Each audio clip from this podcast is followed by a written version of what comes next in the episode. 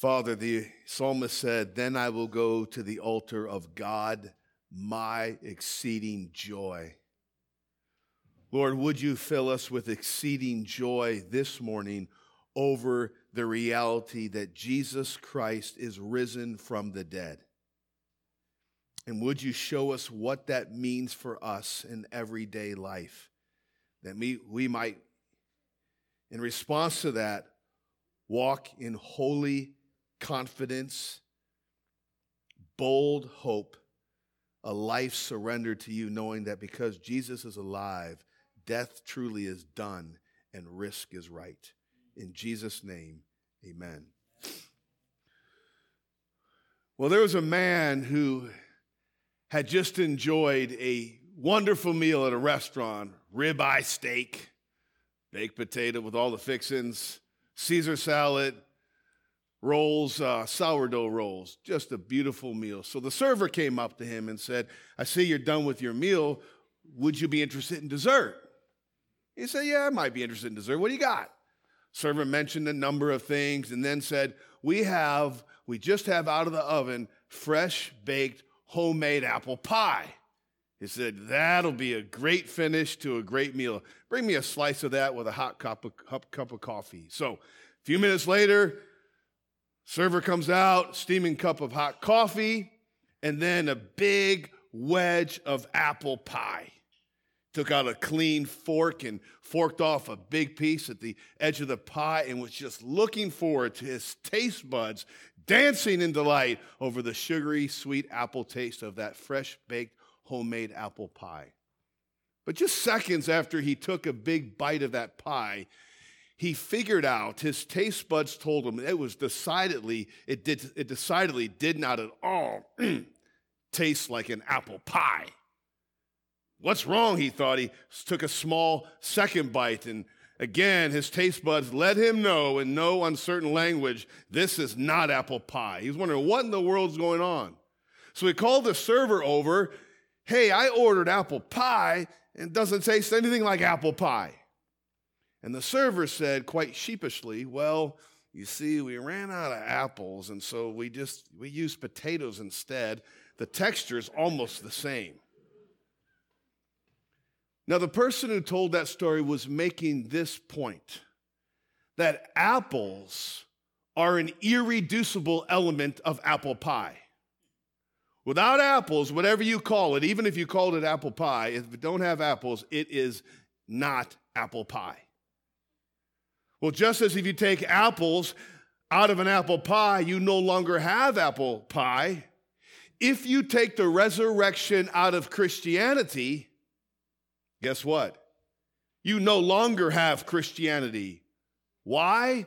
The resurrection is an irreducible element of Christianity. Call it what you want. If you don't believe in the resurrection, you do not have Christianity. Now that's exactly why Paul is writing 1 Corinthians chapter 15, which we began to wade in last week. People were going around, according to verse 12, and saying that there is no resurrection of the dead. That's why Paul says, both in verses 13 and 16, if you'll drop your eyes on, the, on, those verses, he says in verse 13, hey, if there is no resurrection of the dead, then not even Christ has been raised. Verse 16, for if the dead are not raised, not even Christ has been raised. Paul is making this point. Listen, if there is no resurrection of the dead, then Jesus wasn't raised in the past, and your whole faith is nothing but a fraud, a fake, a hoax, a joke. And so last week, he introduced this chapter by giving three proofs of Christ's resurrection. Do you remember what they were? The proof of Scripture, the proof of eyewitness accounts, and finally, the proof of you walking in newness of resurrection life. This week, verses 24 through 38, what we're going to see is this. I'm sorry, verses 12 through 34. What we're going to see is this the implications of Christ's resurrection, the so what, if you will, of Christ's resurrection. The title is this Because Jesus is raised, dot, dot, dot. And we're going to see three powerful implications. Because Jesus is raised, Christianity is not a fable, it's fact. Number one. Number two, because Jesus is raised, death is done. And stand over a casket of a loved one, that'll matter to you. And number three, because Jesus is risen, risk is right in this life. Y'all with me? So, point number one, and maybe you had have an outline in front of you, because Jesus is risen, Christianity is fact, not fable. It is not uncommon for people to say, hey, listen, in the end, if it turns out Jesus wasn't really raised from the dead, you know what? At least I lived a better life. Even if it wasn't true, even if I was just perpetuating a, a hoax, at least it made me live a better life. You ever heard somebody say that? If it's not true, at least it caused me to live a better life? Sometimes people even say, hey, Christianity is actually a myth, but people call it a helpful myth, almost like Aesop's fables. Yes, it's a fictitious story, but it, it teaches some truth that's helpful in this life. Now, people who come with those kind of sentiments certainly never read 1 Corinthians chapter 15, verses 12 through 19, at least in any deep way. Because in this first chapter, and by the way, I could build a sermon on each of these chapters as many has, so I'm looking at high level points. So give me grace right here. We're not going to dive that deep, but deep enough to get the big idea in this first paragraph that Christianity is not fable, it's fact. And Paul that it gives seven crystal clear negative consequences if Jesus is what? If he is not risen from the dead, which is what they were saying, resurrection doesn't happen, he gives seven negative consequences. We're just going to walk the text and look at them. Number one, if Jesus is not raised from the dead, according to verse 14, our preaching is in vain. The word vain literally means it's empty. If Jesus is still in the grave, then the message that I share with you right now, or the message that you share with friends, it's empty. It is no more meaningful than the words of a speech you might hear at the lodge or a political campaign. In fact, less. Second of all, he says, if Jesus Christ is not raised, your faith is in vain, means it is empty. You ever hear people say, kind of generically, all you got to do is have faith, right? As if faith has value in itself. But faith in faith is folly. Faith is only as good as its object, right? You can have all the faith in the world that you can fly, but you jump off that third story building, reality will hit you with a great big thud before things blank out.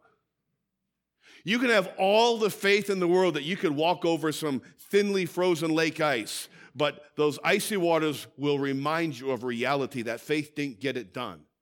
And he's saying is if you have faith in a savior that's not risen, it's empty. It accomplishes nothing. Third of all, he says this, verse 15, we are found even to be misrepresenting God. The word literally is a false witness. We are liars. Last I checked, liars are not good, even when you're lying about something perhaps good. But it's tr- false, so that makes it bad. Dropping down to verse 17, fourth of all, your faith is futile. Different word than vain. That means meaningless, not, hey, you know, even though it wasn't true, it was still good for you. No, he says it was meaningless if Jesus is still in the ground. Number five, he says this You are still in your sins. He's talking to living people. Sixth of all, he's addressing dead, he's talking about dead people.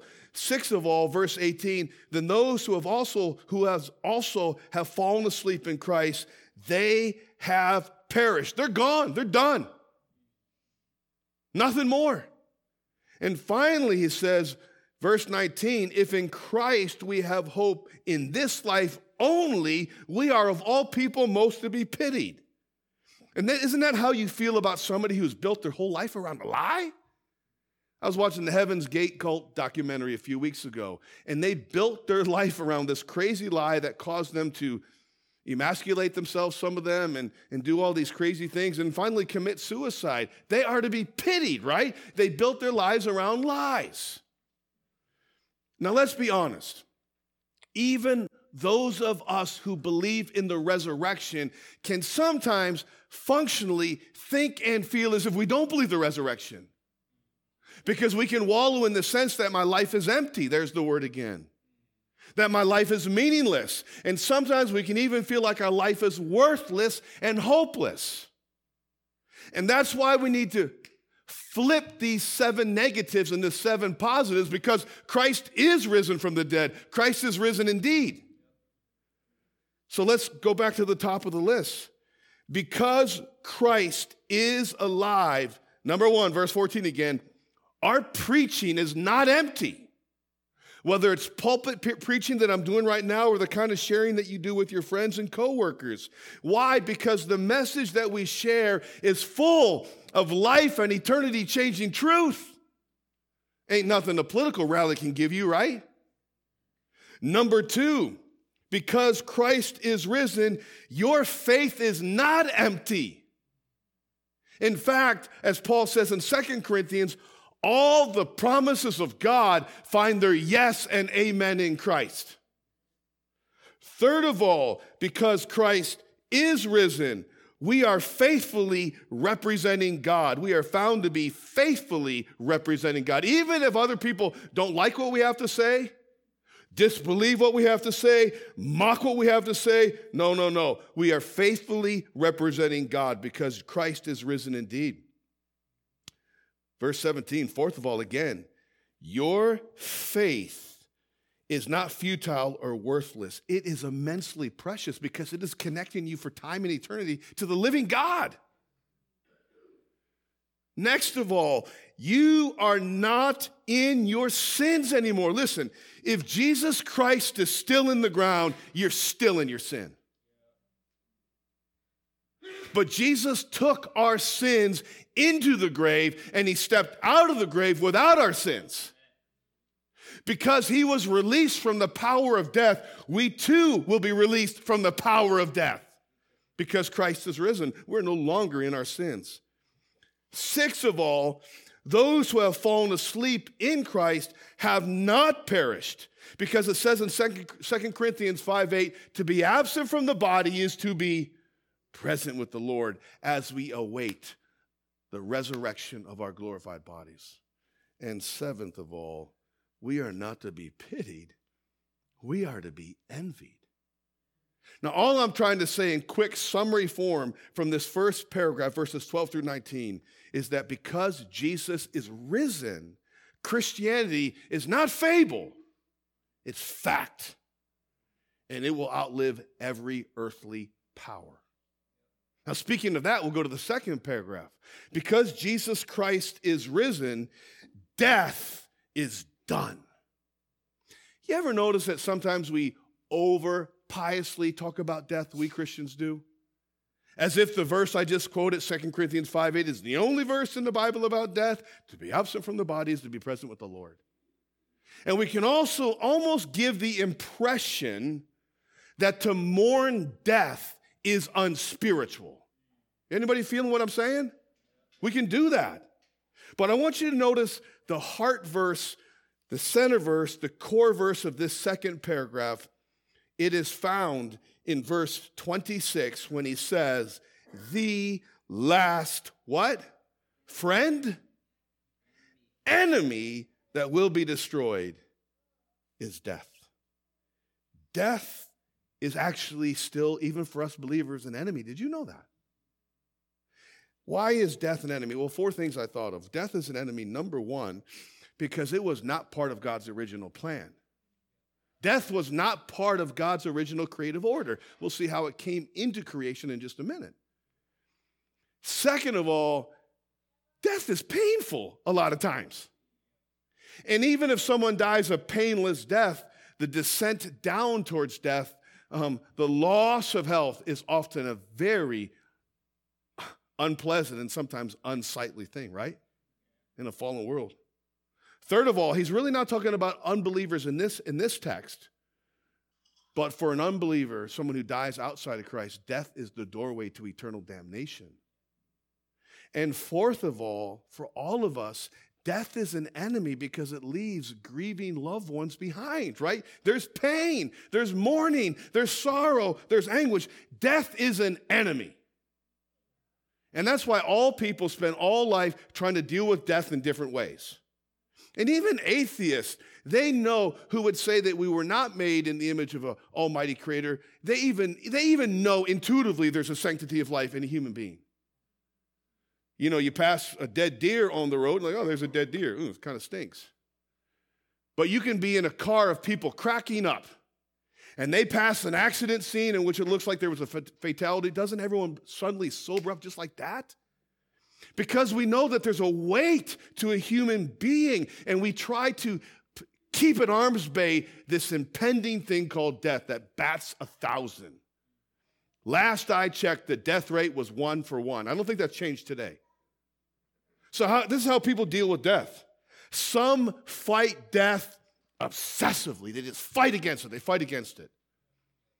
I learned about a foundation called the Methuselah Foundation, named after the oldest person who ever lived in the Bible, Methuselah, who, if I'm not mistaken, lived 969 years. And the said goal of the Methuselah Foundation is this that they would help resist aging and extend life. Their tagline, believe it or not, is turning 90 into the new 50. and there's even a scientist on board this crew who believes that one day, with a few more tweaks and a few adjustments, human beings will be able to live up to a thousand years old. Now, that's not something that excites me. I don't know about you. But even if that were the case, there's still an expiration date after a thousand years. We live, I think specifically in Western culture, a culture of, perpet- of seeking perpetual youth, right? Youth is this almighty idol. Plastic surgery, the right diet, the right fitness regime, and all the rest. And it's all nothing but a mirage because we have an expiration date since the fall. We'll get to that. So some fight it obsessively, death. Some deal with death by just embracing it fatalistically. Eastern religion does that. Buddhism, Hinduism, you just kind of go back into creation and maybe, you come out as a different form, reincarnation and like. But I think that idea is also prevalent in popular culture. Now, I'm gonna, I'm gonna, I'm gonna, uh, I'm gonna adjust a, a well-known saying so I can still preach. Life is a beach, and then you die. Right? It's just this idea that death is inevitable, there ain't no getting around it, life is a beach, and then you die. I thought it was kind of funny. Nobody else here did. Okay, all right. At least give me credit for changing it. I remember when I was in the Marine Corps, my last, my last position, it was at Camp Geiger, and uh, there was the battalion commander there, the company commander above me, and I was a lowly first lieutenant. And I remember the battalion commander telling my captain something he had to do. And you generally don't talk back to people of superior rank in the Marine Corps. It usually doesn't go well. But he did. He said, With all due respect, sir, there's only three things I got to do stay white, he was a white man, pay my taxes, and die. And he was hooking into the inevitability of death. He was embracing it stoically and fatalistically. That's how many people deal with it. They just embrace it fatalistically. Third of all, some people envision it sentimentally. They envision death sentimentally. They'll say stuff like this. We use euphemisms, passing on, as if you're just, you know, in a glider, moving on to the next place, right? Never mind going into the ground and rot and all the rest, right? They'll say so and so is in a better place. The biggest lie ever told in many cases. They'll say, sports commentators will say, you know, so and so was looking down at this game. Or, I bet he's up with Uncle Bob playing a round of 18 right now. Or, she's seeing grandmother right now, and on and on. And even, even mili- military people who die in combat, they have this expression, see you in Valhalla, which is kind of a Nordic, a mythological place for heaven. That's how people deal with it. They fight it obsessively, they embrace it fatalistically, they envision it sentimentally. As Christians, we're to understand it biblically. And that's what Paul is trying to get across to the church at Corinth in chapter 15. Look how he introduces this, this second chapter. He says, But in fact, Christ, what? Has been raised from the dead. The first fruits of those who have fallen asleep. What's first fruits mean? It's an agricultural expression. It means basically the first pickings of a harvest that's going to show what's to come. He's the first fruits of a huge harvest of resurrection. And verses 21 through 22 tells us a couple of things. One, where death comes from, and two, the roles that two men play in human history and everybody's destiny here. First of all, there's Adam. If you look at verse 21, it says this For as by a man, well, we'll see that's Adam in the next verse, by a man came death. Verse 22 For as in Adam, all die. And what Paul is referring to here is when Adam took of the tree and of the forbidden fruit, he plunged all humanity into sin and death. In other words, the reason there's death in this world, if you're new to this, is because of a first man named Adam who, by his act of disobeying God, plunged every person after him into the same curse of sin and death. You say, well, how in the world does that work? There is something called the doctrine of federal headship. You ever heard that expression? Say that with me the doctrine of federal headship. It's actually really easy to understand.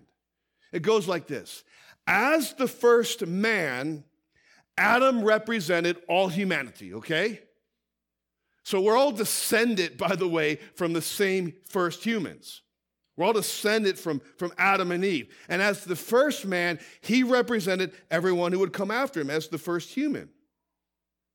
It's the same way, for instance, when an elected, an elected official represents us, right? Or the same way a, a ball team represents a city, right? Or even more than that, when somebody on a team scores a goal, do they credit the goal just to that person or to the whole team? To the whole team. That's the idea behind federal headship. Adam represented us. When he sinned, we sinned. There's an old expression in Adam's fall, we sinned all.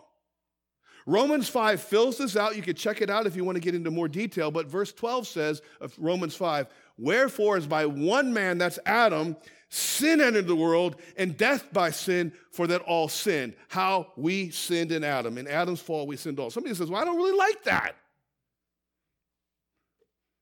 I don't think it's up for debate, but I would say to you, stop sinning. And if you were honest, you would say, Well, I can't help it. To which I would say, Right. In Adam's fall, we sinned all. So now we're sinners by volition as will, as well. Now, as I laid out in our Christmas series many months ago from Romans 6, verse 23, the wages of sin is death is a result of sin. And there's three kinds of death you ought to know about. The first result of the fall was spiritual death, right? Adam and Eve were kicked out of the garden, right? Fellowship with God was cut off. So every person since Adam is born physically alive, right? But spiritually stillborn. That's why people can be brilliant yet fools at the same time, right? They, they, they need a rebirth. So the first effect of sin is spiritual death. The second effect is physical death. We die physically because sin brought the curse of death into the world. There's a third form of death, eternal death. If you physically die while still spiritually dead, you eternally die, separated from God. So there are three kinds of death. How did death come into the world? Through what man? Adam.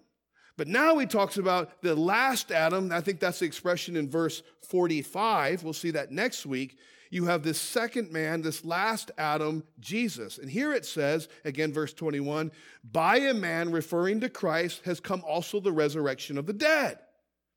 Verse 22 so also in Christ shall all be made alive.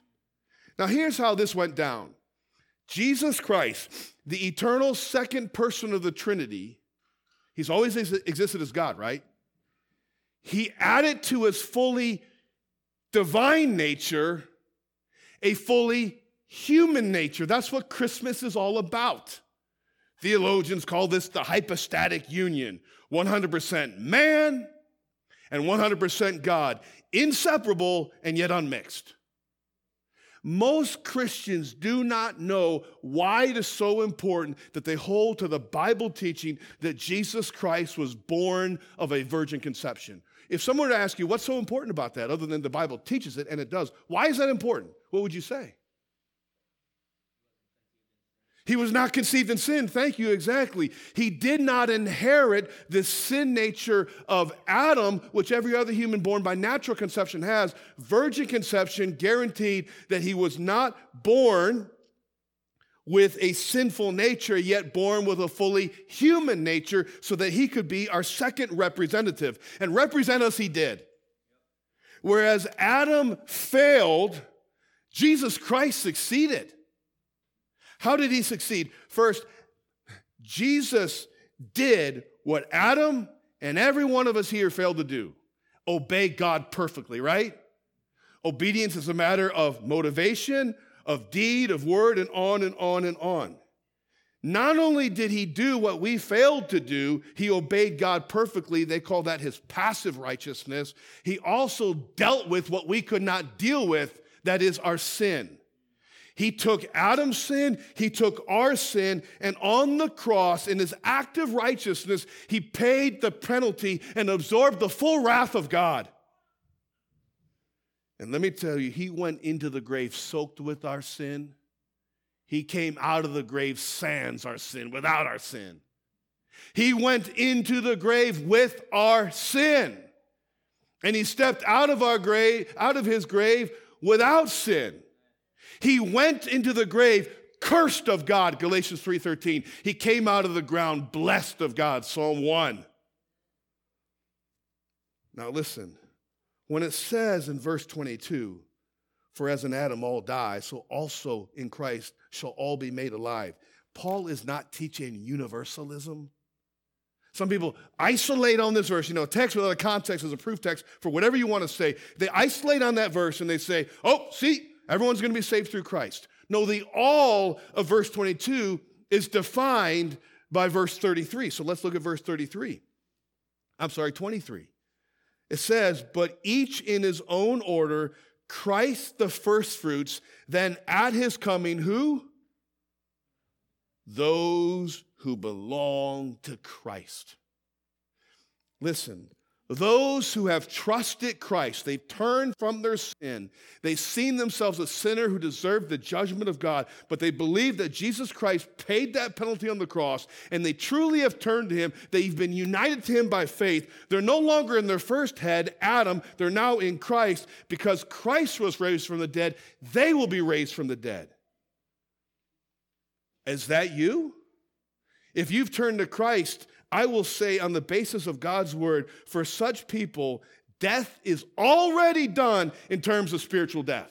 It's already done. You've already been made alive physically or spiritually, right? That's what we baptized right here, raised in newness of life to picture what happened at conversion. So people say stuff like this I can't believe this, but I believe it. That's what Stephen said, right?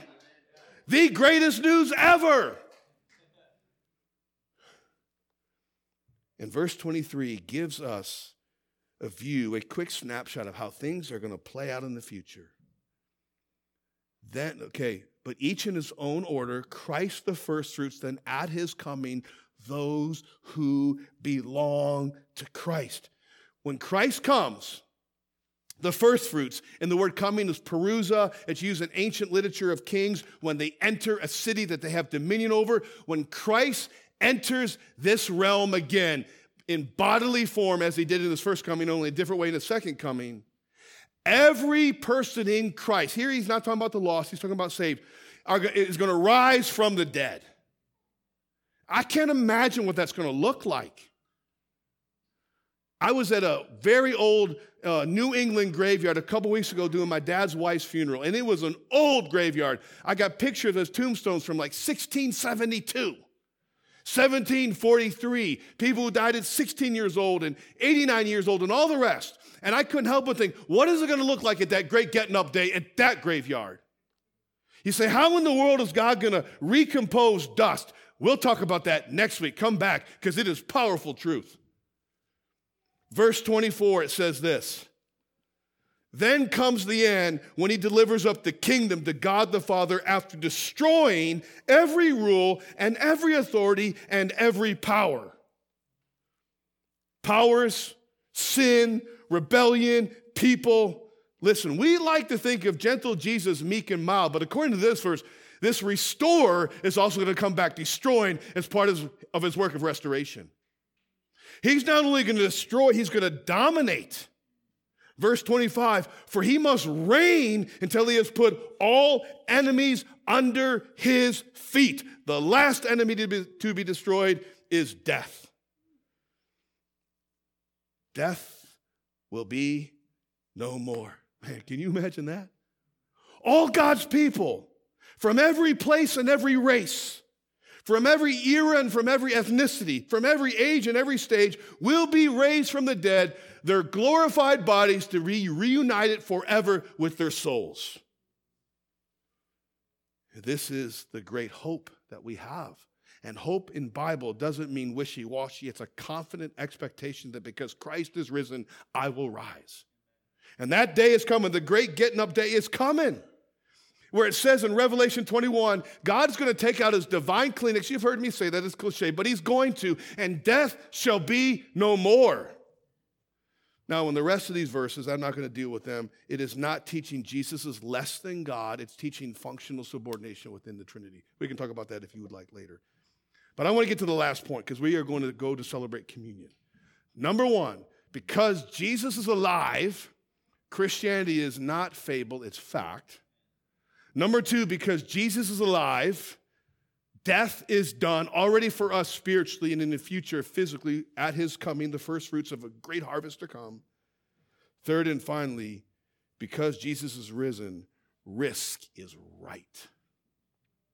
Now, before Paul makes this, this case, this third point, he just a little bit more is going to dial in on the reality of the resurrection with classic, I think, Pauline sarcasm. Paul uses a lot of sarcasm, you know that? And he uses sarcasm in what may be the most puzzling, head scratching verse of all the Bible. Didn't it kind of catch you when, when Pastor Charles read verse 29? Baptism of the dead? Whoa, we, we don't practice that here at Restore. What's going on? Look at verse 29. Otherwise, what do people mean by being baptized on behalf of the dead? If the dead are not raised at all, why are people baptized on their behalf? Now, I was telling Susan, there are literally 41 to 42 interpretations of this verse. She said, Are you going to give them all? I said, Of course I am. That's what I do. No, I'm, I'm not. I'm not, okay? Right? I think the plainest reading is the best reading. Now, stay with me on this, okay? I believe what they were literally doing is baptizing dead people by proxy. So, person A died, didn't get baptized. So, living person B, they baptized them in their name. Sometimes people said they did that for people who had received Christ, but because the persecution had not yet been baptized before they died. Now, you guys are looking at me puzzling. I'm not sanctifying this, neither is Paul. Just stay with me. I actually, in the end, don't know what the right interpretation is. There's 42. But I can say dogmatically, based on the analogy of faith, in other words, comparing scripture with scripture, what it doesn't mean. And what is what, what Mormons base their heretical practice on. Mormons literally uh, have eh, take old abandoned missile silos full of filing cabinets of records of dead people who they people were baptized by proxy for. Some go talking about the Marine Corps. Some guys in my unit, we had our, our last battalion commander back in my old unit was a guy named Lieutenant Colonel Young. I think he was in, in the lineage of Brigham Young. And the rumor going around was that he was having uh, people baptized for our wives so that he could have our wives in, in, in, in, the, in the Mormon paradise. And they were basing that garbage on this verse in isolation. It doesn't mean that. First of all, what does the Bible tell us about, about salvation? Does it say salvation is by baptism? No, by grace you have been saved through faith.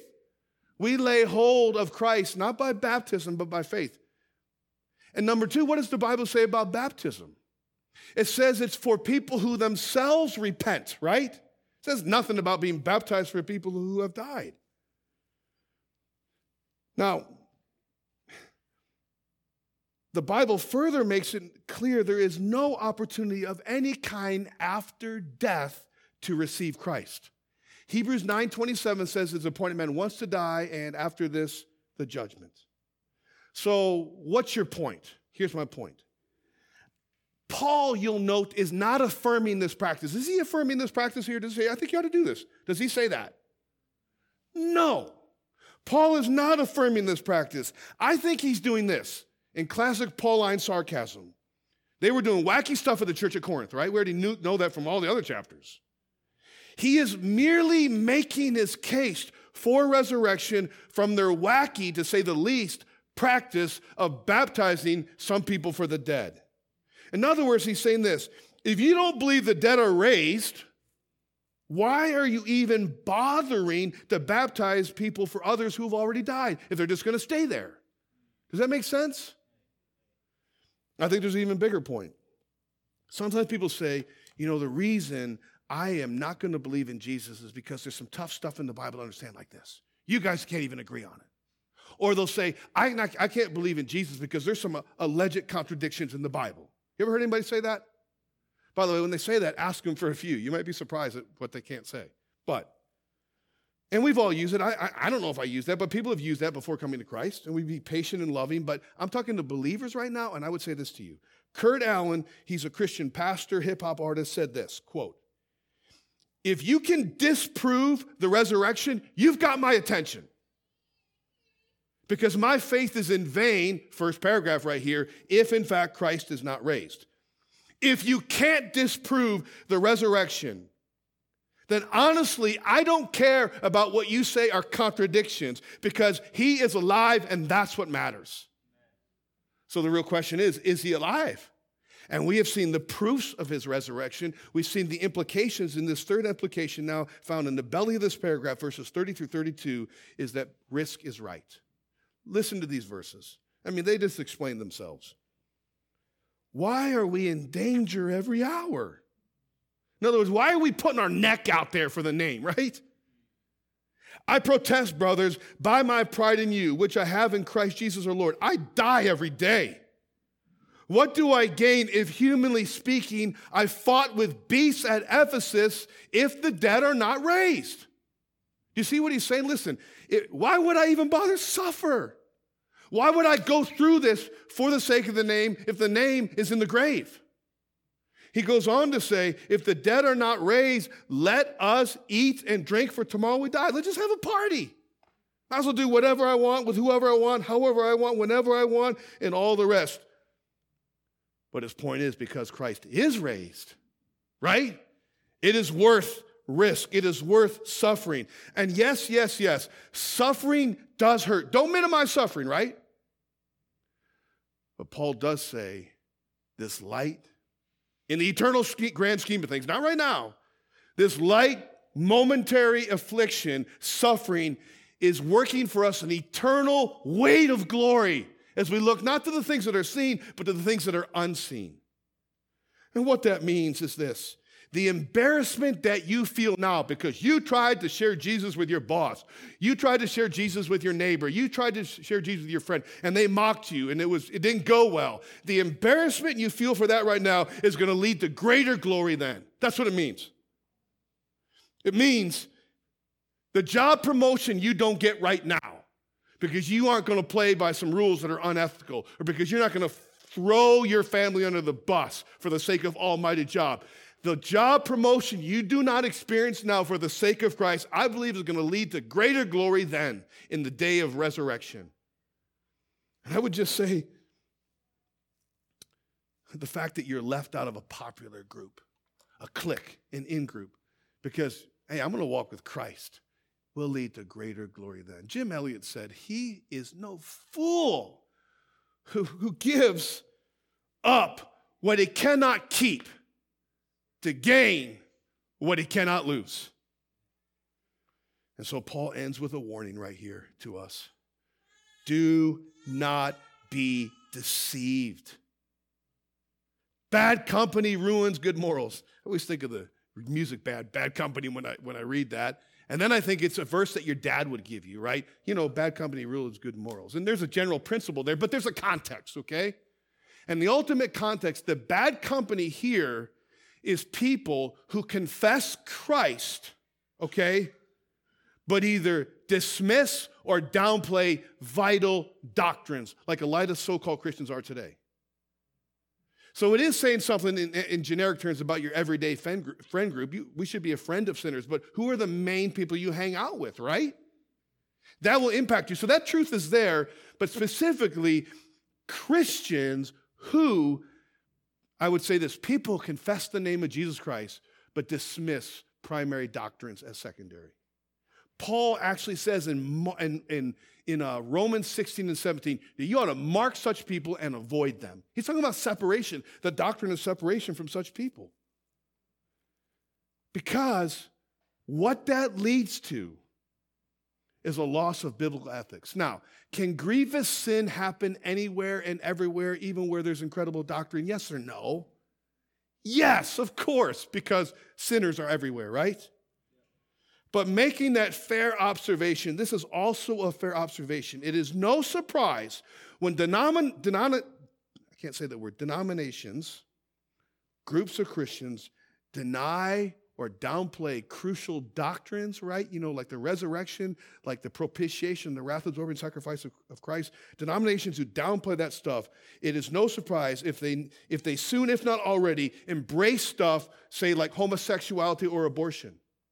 And I can give you a case study. History shows that when cardinal doctrines are thrown out, biblical ethics are soon thrown out. All you got to do is look at United Methodist Church, right? Sanctifying so called same sex union and all the rest.